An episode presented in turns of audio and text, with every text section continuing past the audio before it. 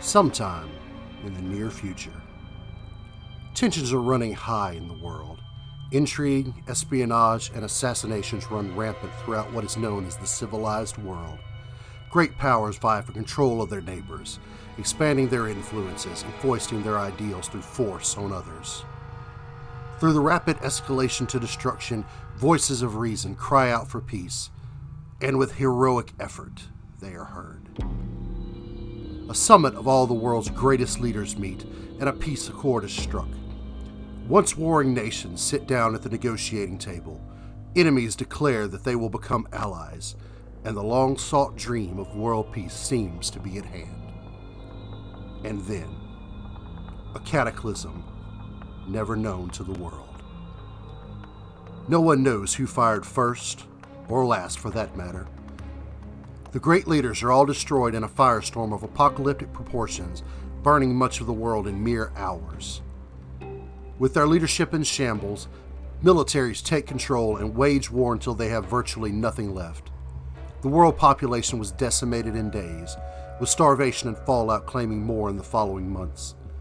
All hope seemed to be lost.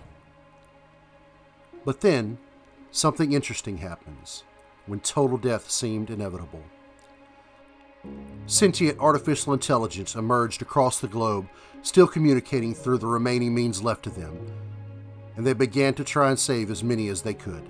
They used the leftover machines of war to search for survivors and gathered as many as they could find to the few remaining cities that weathered the storm better than most.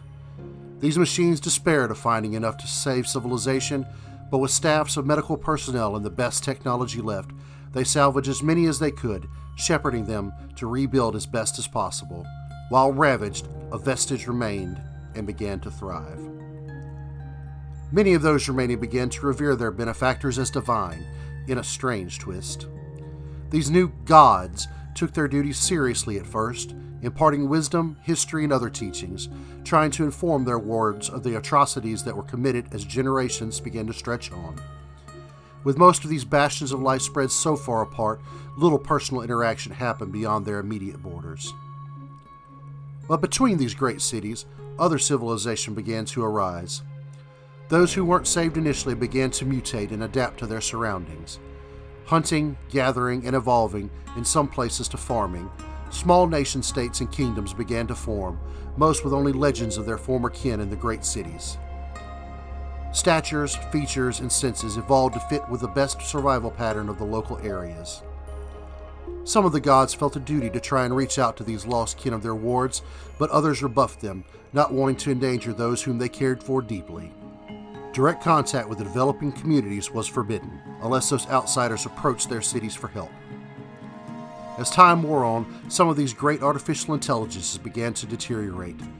Those remaining tried their best to save as many as they could, but in the end, some were lost. Others began to find failure in their systems, which caused their personalities to morph.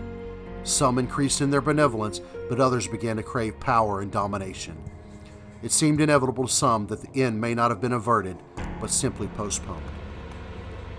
The uncorrupted and benevolent AI began to sever their contact with those they saw as malfunctioning, and those expelled gods began to behave even more erratically, and those banded together, spreading their madness to each other. Any thoughts of outreach failed completely as each AI began to fortify their territories and preparing for the inevitable catastrophe they foresaw.